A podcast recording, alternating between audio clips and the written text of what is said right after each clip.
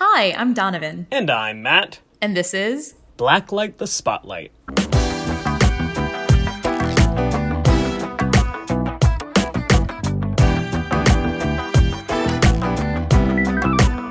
Hello, hello, hello, hello. Welcome, everyone. Thank you for tuning in for episode six. Oh my goodness, where does the time go, Matthew?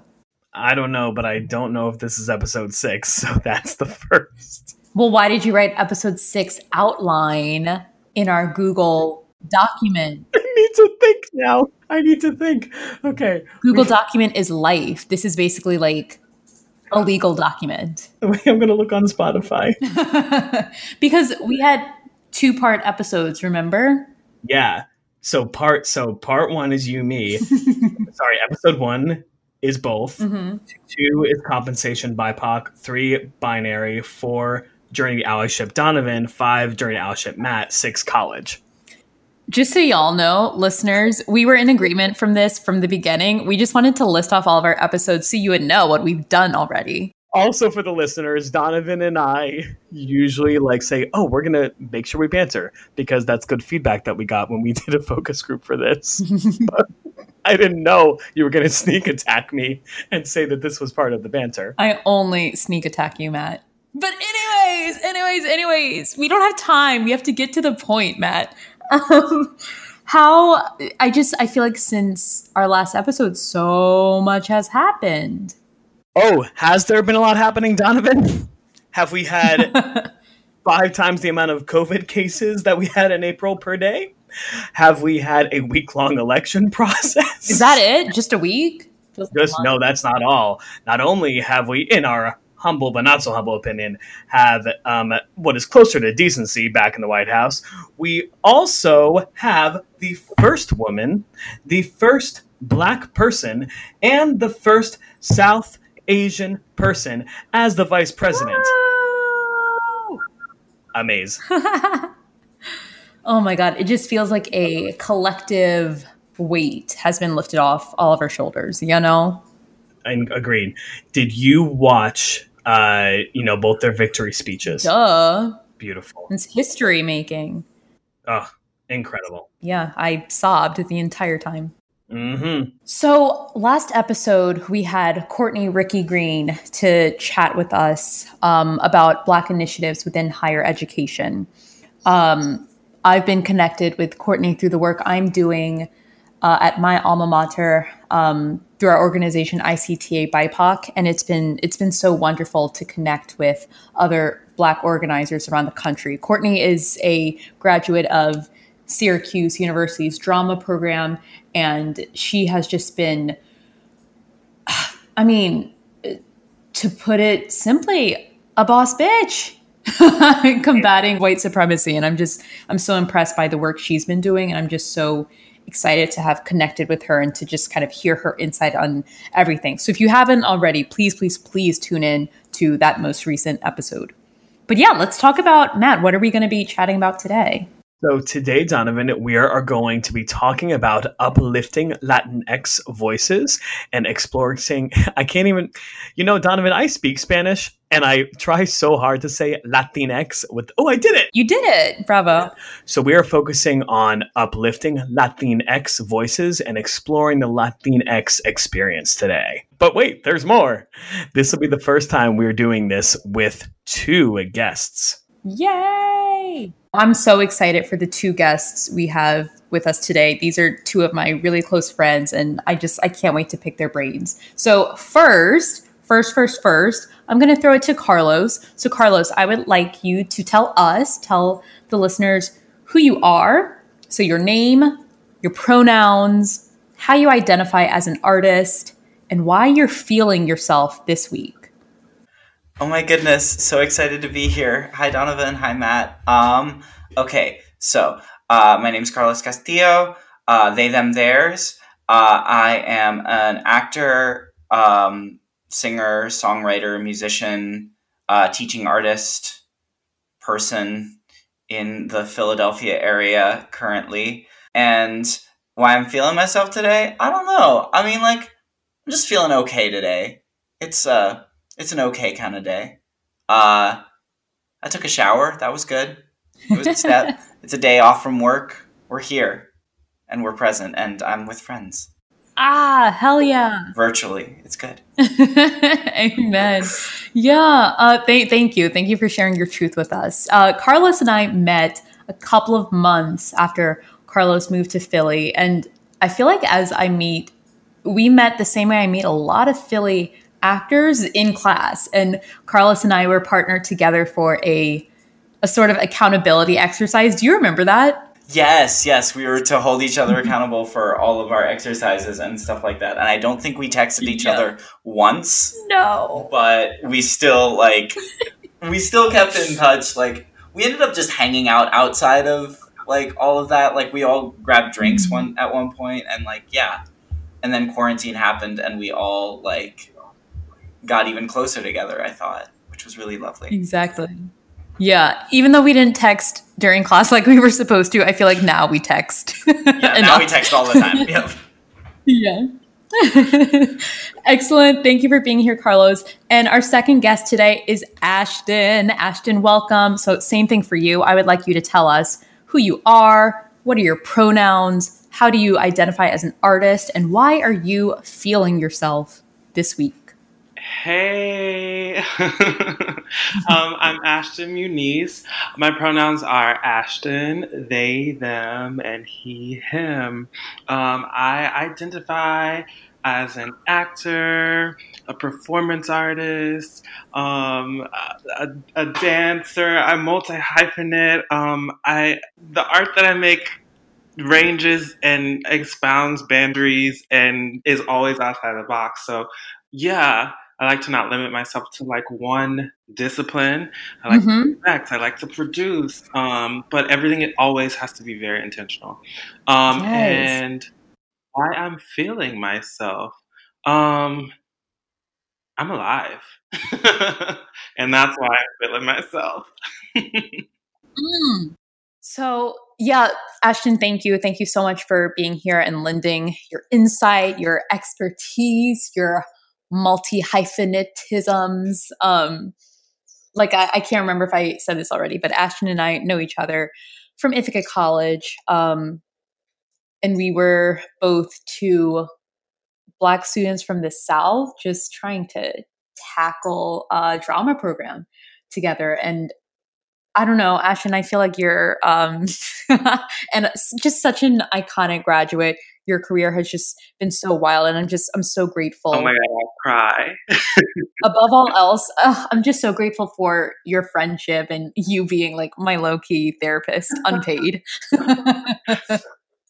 So yeah um i think for me this episode uh part of why it felt so important to have two guests on this rather than just one is because the latinx experience traverses so many different um boundaries or or things i guess. And so i really wanted someone who could speak to the black latinx experience and someone who had a different experience. So i'm yeah i'm just i'm really grateful for the both of you. And the conversations that i've had with both of you regarding race and ethnicity have just been so so juicy. So yeah i can't wait to get more in depth with all of this Amen to all that. I'm I'm very excited.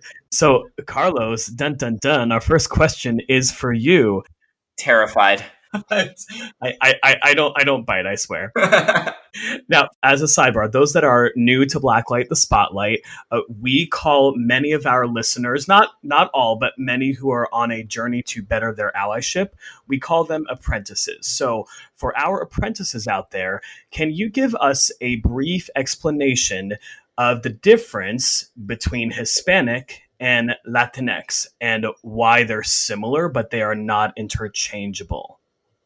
Sure. I think Latinx refers a little bit more to diaspora and the idea of like the intermixing of the Spanish and Latin colonizers that exist in uh, Central South America and the Caribbean. Hispanic is specifically those of uh, Spanish origin. Latinx is just like a much, much larger bubble. There are plenty of Hispanic people, for example, who are Europeans from Spain who would not identify as Latinx.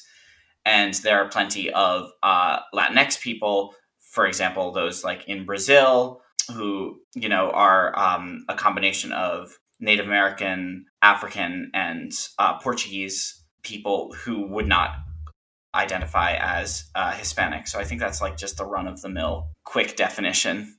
Hmm. Yes. There's something about um, people just drop in knowledge that I just find very sexy. So I'm over oh here gosh. like, yes, Carlos, give me that knowledge. Thank you. Thank you for that.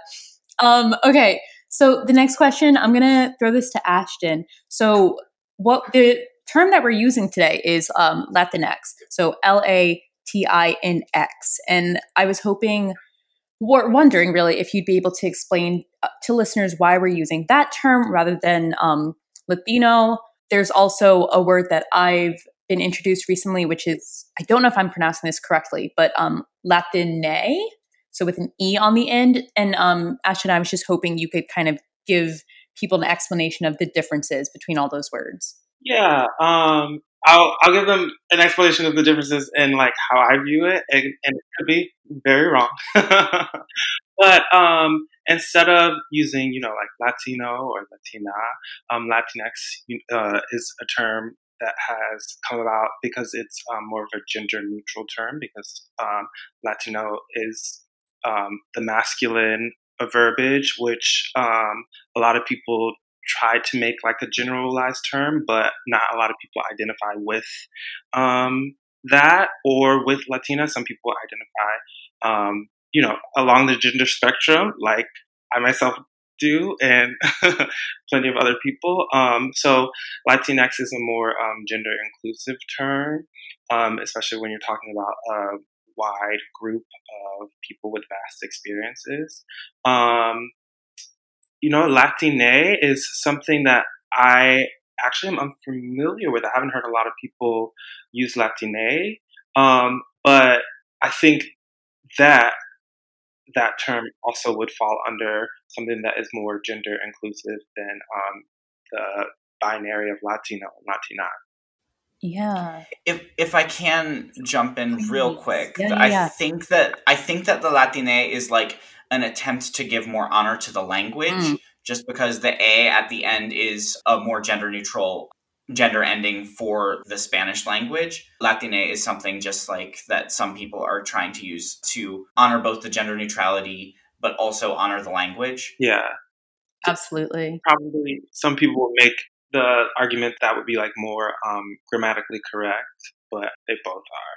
Yeah, I think I also think something to note for our listeners is that the Spanish language is an inherently um, engendered language, right? So there's the masculine form, the feminine form, and if you you know don't exist in those two binaries or exist somewhere else on the spectrum, um, there's the issue of kind of erasure. And then, like on the other hand, what I've seen with uh, native Spanish speakers saying about the X is that it doesn't feel truthful uh, to their language. So yeah, it's it's it's interesting, and I'm I'm happy that we are having these conversations.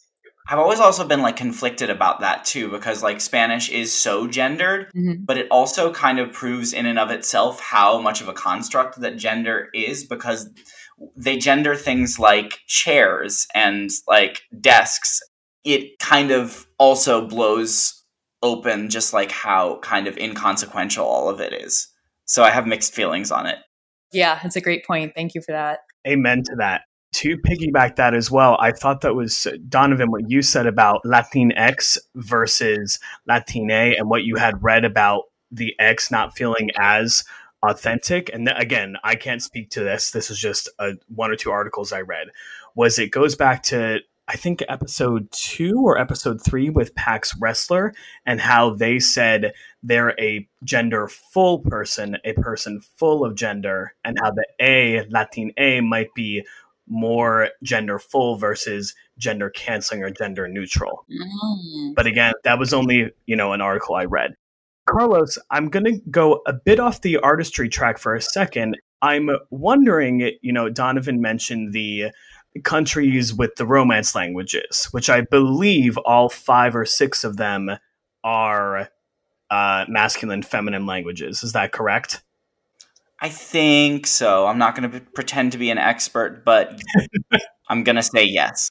Can I just say, I thought there were only three Romance languages. There's five or six? Five, yeah. Uh, what? Spanish, French, Portuguese, Italian, Romanian. Romanian. Wow. Yeah. Mm-hmm.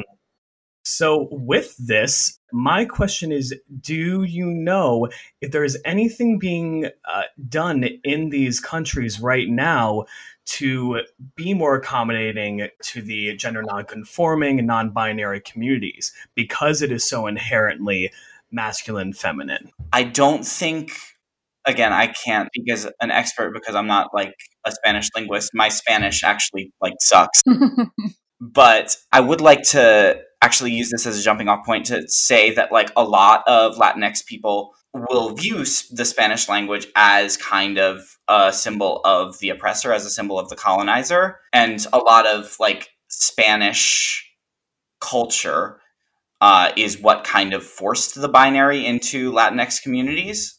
Uh, as as far as my understanding goes, especially with like the uh, heavily Catholic influences and all of that. As far as the indigeno, indigenous uh, communities in Latin America, um, gender neutral and uh, genderful identities have been a part of the culture, you know, since the beginning. The example that I like ha- know the most about are the muxes in uh, Mexico, uh, which would be basically non-binary people who would be seen as like uh, household caregivers or uh, spirit guides um, in in the communities.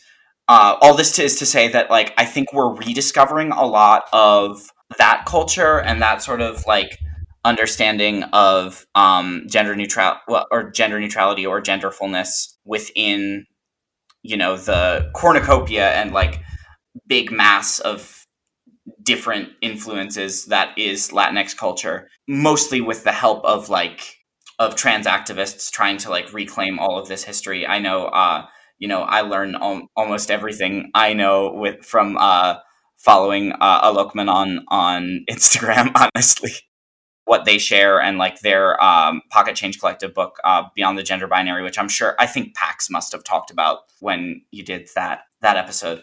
Uh, so I don't want to like spend too much time on it, but um, yeah, I think it's just about uncovering what was there originally but as far as like the spanish language specifically i think more and more we're sort of like understanding that that uh, language while you know a lot of people still hold a lot of pride in being spanish speaking a lot of it has unfortunately you know been associated with just you know the language of the colonizers and the language of the people who like really oppressed and eradicated the uh, indigenous population that make up such a large percentage still of the Latinx community.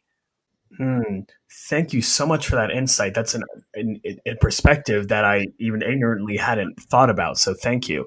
So I think I just want to, for the listener's perspective, just kind of blow open the notion that uh, race and ethnicity is just it's such an interesting intersection, and I think uh, too often we in the United States we conflate the two.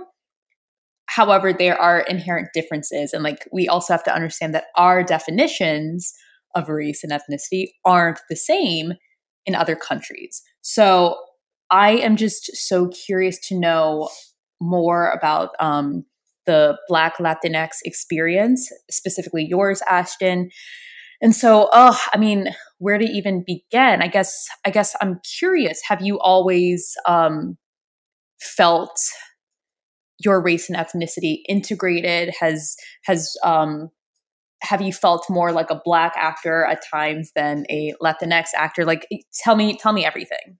Yeah, I guess this is such a like wide question, and like like you just said, I can only answer specifically from my experience um, as um, a Black uh, Latinx person.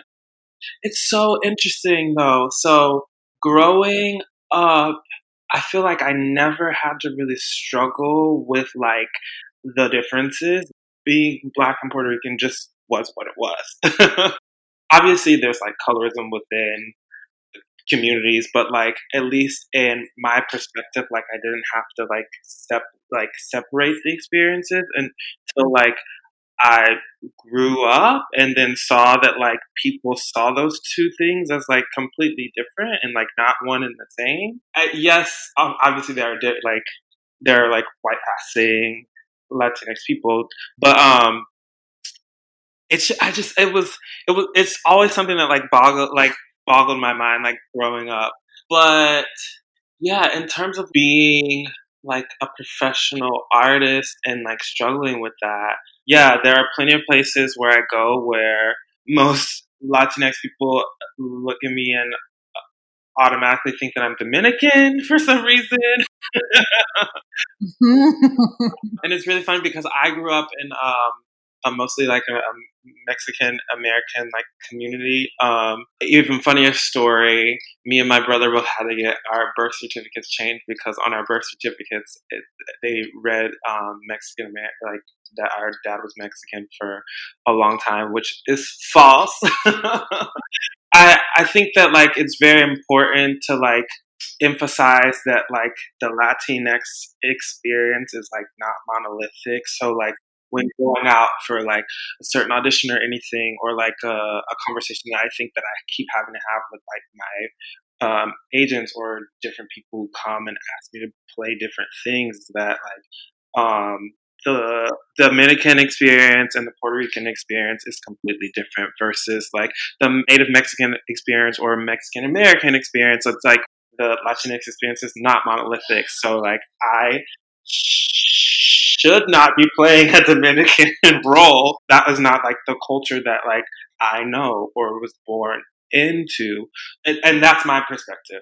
Some people think differently, but I, I don't, I can't get down with that because there are so many actors right? There are so many people who have vast experience and can bring the truth to those stories and that grew up with that authenticity. So why not seek to find those people who have the the background that like you're actually and like why are you telling the story in the first place? To highlight those people the back of those backgrounds so like who are underprivileged and don't have access to that in the first place or those stories aren't being told so why are you cutting around just trying to find someone who looks the part but like isn't necessarily necessarily or is white passing but has a last name that sounds XYZ. Like, I think I'm touching on a bunch of different things at once right now, but um, I hope I'm answering the question. Yeah. What was the question again? uh, I think I think I was just asking you to talk more about um, your experience uh, being a black actor who also have who is also Latinx. Yeah, I think uh, like I'll go into um, in for projects, and sometimes uh, I definitely think that there have been vast and different moments, and still moments even now as we're going through a huge cultural shift where like I don't feel um, like I'll go into like rooms for roles that call for a black actor and I don't feel black enough and there'll be roles that I'll be called in for like a Latinx experience and I don't feel like I fit that cultural subset enough. But I think that it's important for the you know people who are making these projects and asking for certain things and asking for like a certain subset of experiences to be like completely clear about what they want and need because I am not a um, native Spanish speaker and I uh, you know I have family members who like are from Puerto Rico, do know Spanish, da, da, da, like there are certain things that like I have experience within my culture and certain things that like I was not um, immersed in, and so I can only, you know, tell stories and like make projects and things based on like my experience. And I think it's important to live and make stories and make art based in your truth. And like we don't we don't we don't need to fabricate anything anymore because like we need to be sharing the space with the authenticity of these pieces and things. Yeah, well, okay, so I thank you. You just you just gave me you gave me so much knowledge, but you also brought up so many more questions for me. And I think something uh, you touched on uh, kind of leads to the casting question, right? And I feel like there's this idea of being culturally Latinx versus having Latinx heritage. And so this question, um, I'm going to ask this to Carlos first.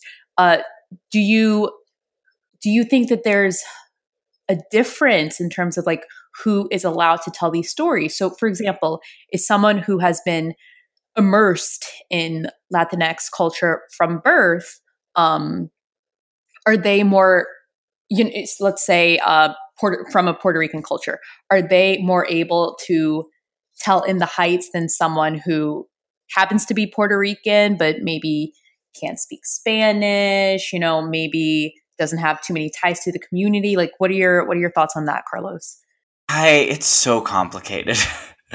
for me uh, especially especially because like i wasn't raised by the latinx side of my family and i found that like a lot of uh, i would be uh, shamed a lot for not having as much of a connection as i would have liked to like that kind of heritage um I, you know, was shamed a lot for not knowing Spanish, even though my dad didn't teach me Spanish, and he could have. But like, you know, it was, it was there was a lot of that, you know, that went, came with the territory.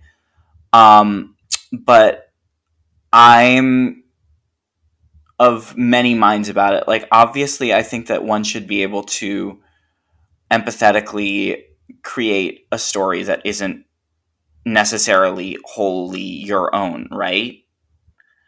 but I also think that it's down to finding like the best and most authentic person for the job, especially when uh, those who are often most authentically good for the job are overlooked in favor of one who is more palpable to white America, right? I mean, that's kind of, I think that that, so I think it's a matter of perspective of why you are making this casting decision. And I think if you can't say that it's because they're the best for the part and only that they're the best for the part, you have to really look into like what you are saying with that. And and then we get into like topics of like white passing and all all of that stuff, which I mean, I personally think we need to get white passing out of our vocabulary and just say white because Ooh. Uh, this is maybe controversial. No, tell me more. Uh, the thing is, uh, so just trying to like not identify Latinidad as a monolith because it's such a combination, you know, just like any country like America, like as of the colonizers and the colonized, and even like, you know, a mixture of uh, those, you know, from Africa who had been enslaved and brought over there. Um, so I think uh, what I personally would require in future casting and just like future creation of projects is specificity.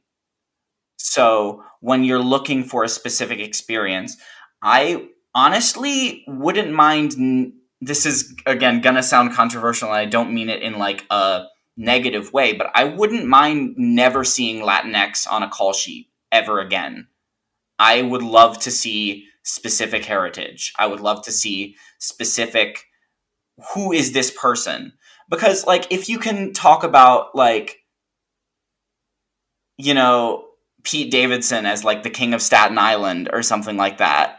You can you can have a Latinx character and know exactly where they're from and know exactly what their ancestry is and have that specific thing in mind and there will be an actor for the job. There is just like a bigger conversation of like Latinidad as a whole and like how much of a construct it really is by, you know, who created that construct and who created that that grouping of all of us together um, but I guess like the short version of saying that is just like I really would value in the future just specificity. Thank you. Thank you for that. And thank you for bringing up the idea of white passing or simply being white, which we like haven't even had time to tackle on this quite yet. But Ashton, I'm curious, do you have any thoughts to add to this? That was like a really beautiful way to put it. I love Carlos what you said about elimination of like white passing from our vocabulary because I feel like I I use that term a lot because I don't want to make people uncomfortable. like mm-hmm. which is something that like you know me and my therapist are working on.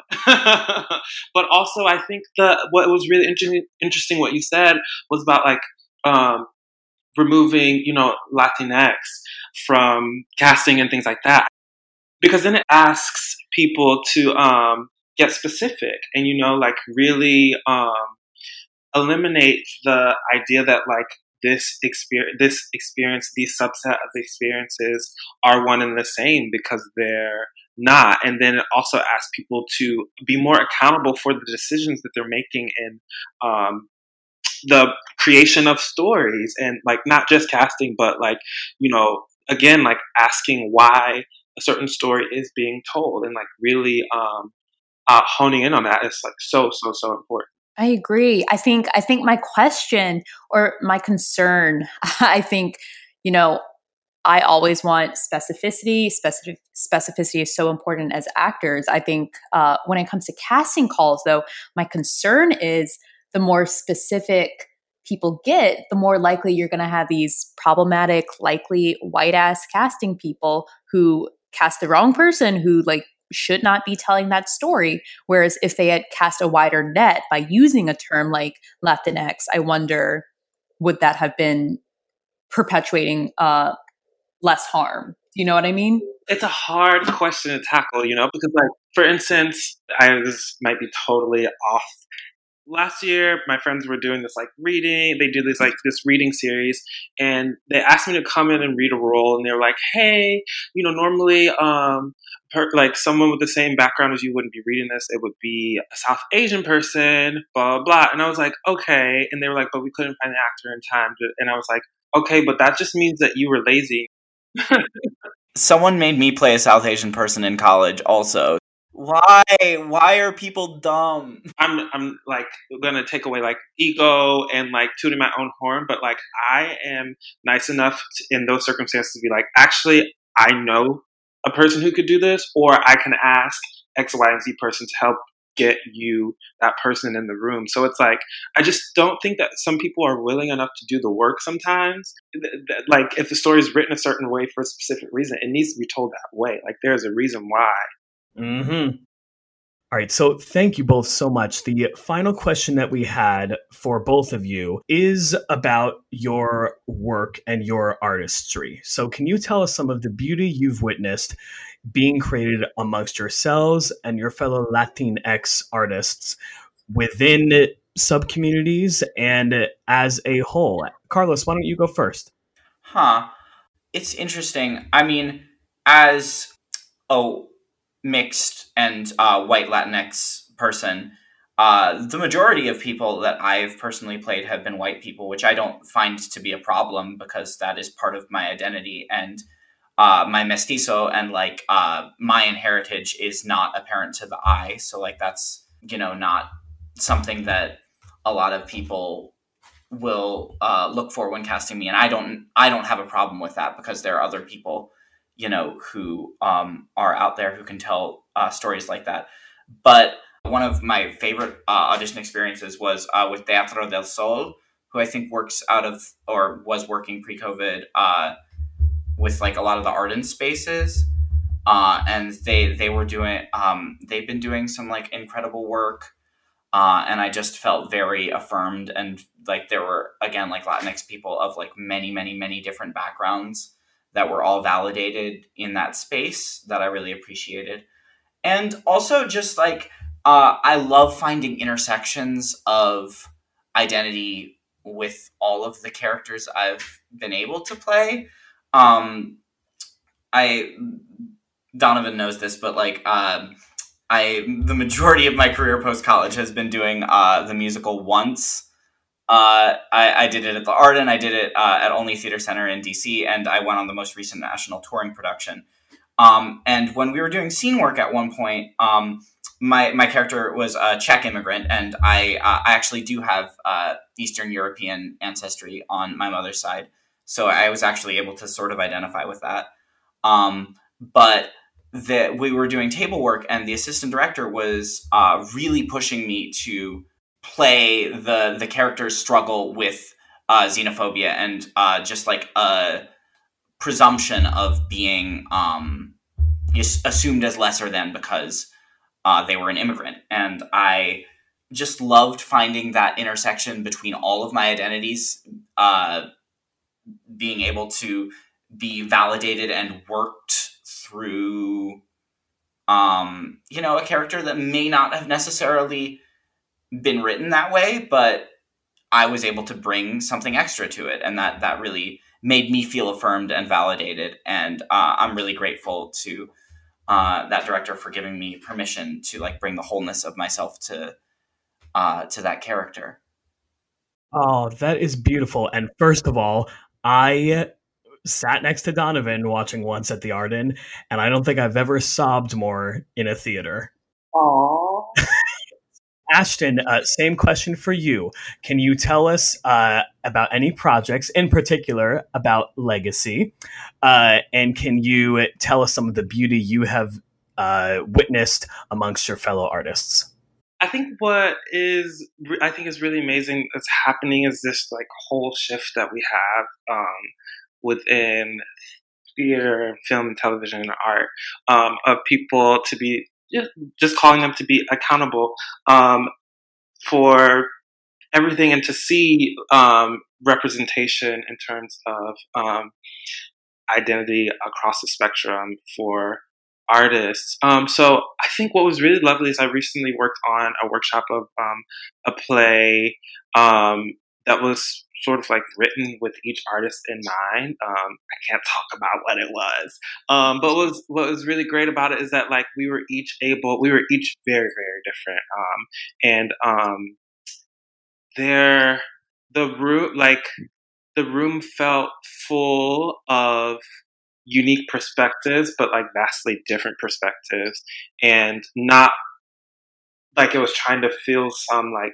diversity ticket. I, I want to continue to be in more rooms like that that are drawing from um, these experience, each uh, person's experience, but also um, pushing the narrative forward and like challenging um, each artist to be um, the best that they can be while while also um, having accountability and stuff in space. But with Legacy, um, Legacy is a black queer production collective that I, um, my friends Basit Shatu, Kyle Carrillo Lopez, and um, Garrett Allen started this summer.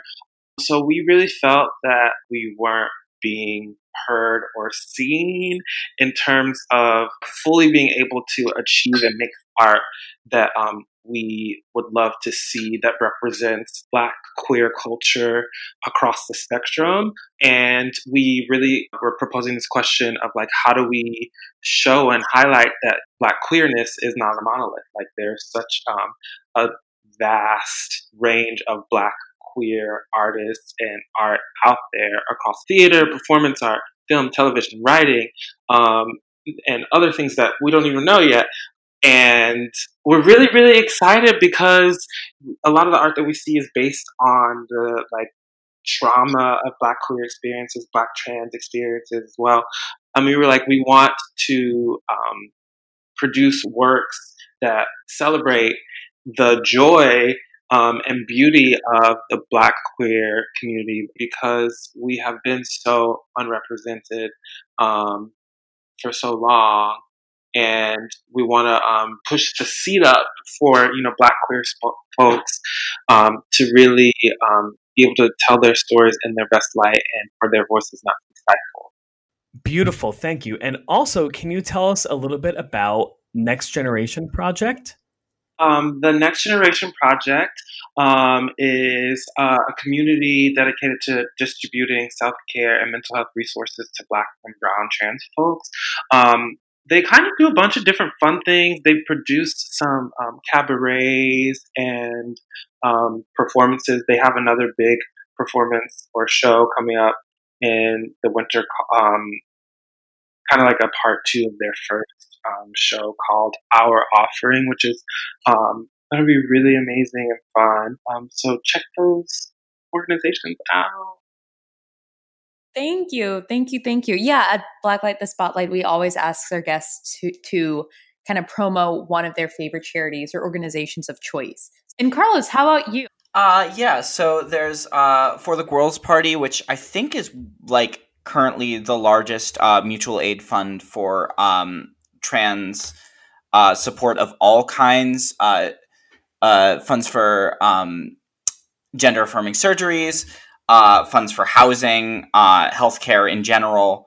Um, and they just added a recurring donation option to their website. So um, it, their their link tree, I think I sent you, and it should be posted uh, with with the podcast, and they're awesome and one of my favorite groups to donate to. Um, and also just with um, you know everything going on, uh, I think it's important to keep our community safe and out of jail as much as possible. Um, so uh, I also included the Philly Bailout Fund uh, as my second charity.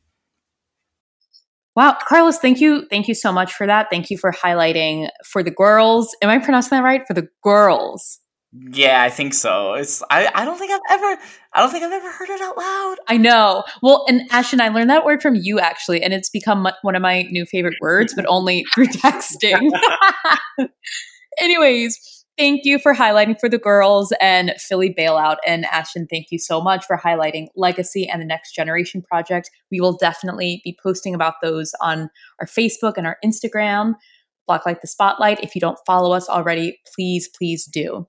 And yeah, I can't believe that is all of our time here today. I feel like this flew by and there's literally, I feel like I could just pick y'all's brain on this topic for another two hours, literally at least. But I'm going to let you go about um, your business today. But yeah, I just, from the bottom of my heart, I just want to thank you both so, so much. I just, I appreciate and love you both. And it means a lot to me that you would um, commit to spending your time with us today and just chatting and imparting knowledge for all of us. So thank you so much.